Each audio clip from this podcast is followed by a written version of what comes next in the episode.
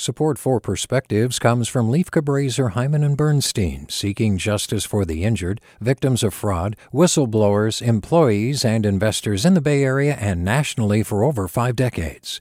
Online at lchb.com. Hey there, this is Brittany Luce from NPR's It's Been a Minute. KQED's podcasts like The Bay, Bay Curious, Mindshift, Right Nowish, and more all tell the stories of the Bay and beyond with reliable, human centered journalism. They aim to inspire, make you think, entertain, and expand your understanding of the place you call home. Here's how you can support podcasting at KQED.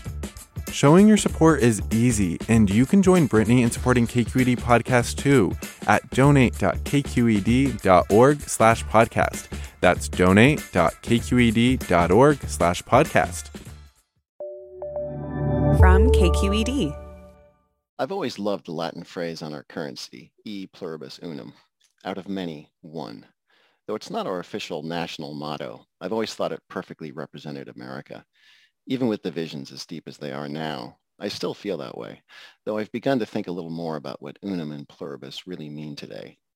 In school, I learned that pluribus referred to the 13 colonies and that unum was America itself. But I think pluribus can also refer to other things whose multiplicity we celebrate, like languages, ethnicities, traditions, and other values and ideas.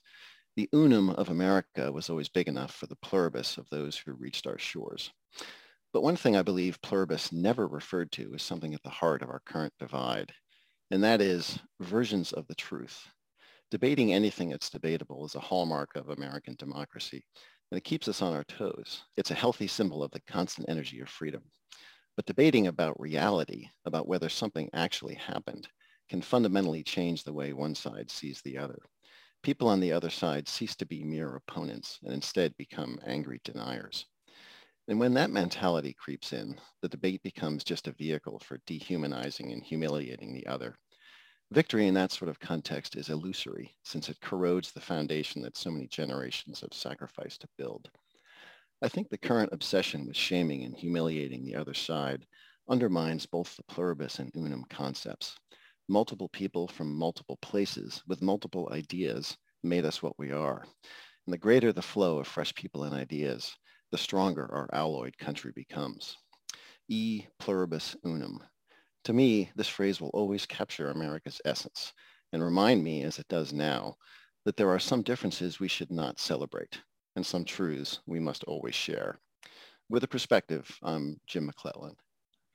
Support for Perspectives comes from Lieff Cabraser, Heimann and Bernstein, seeking justice for the injured, victims of fraud, whistleblowers, employees, and investors in the Bay Area and nationally for over five decades. Online at lchb.com. Hey, it's Glynn Washington from Snap Judgment. And if you love what you're hearing, and I know you love what you're hearing, please consider becoming a KQED member. Get special access to cool events, behind the scenes footage, and so much more. Plus, you'll sleep better at night knowing you did your part for the community you depend upon. It's in you. Please be in it. Visit donate.kqed.com podcast.org slash podcasts to sign up now. That's podcast with an S. Thanks.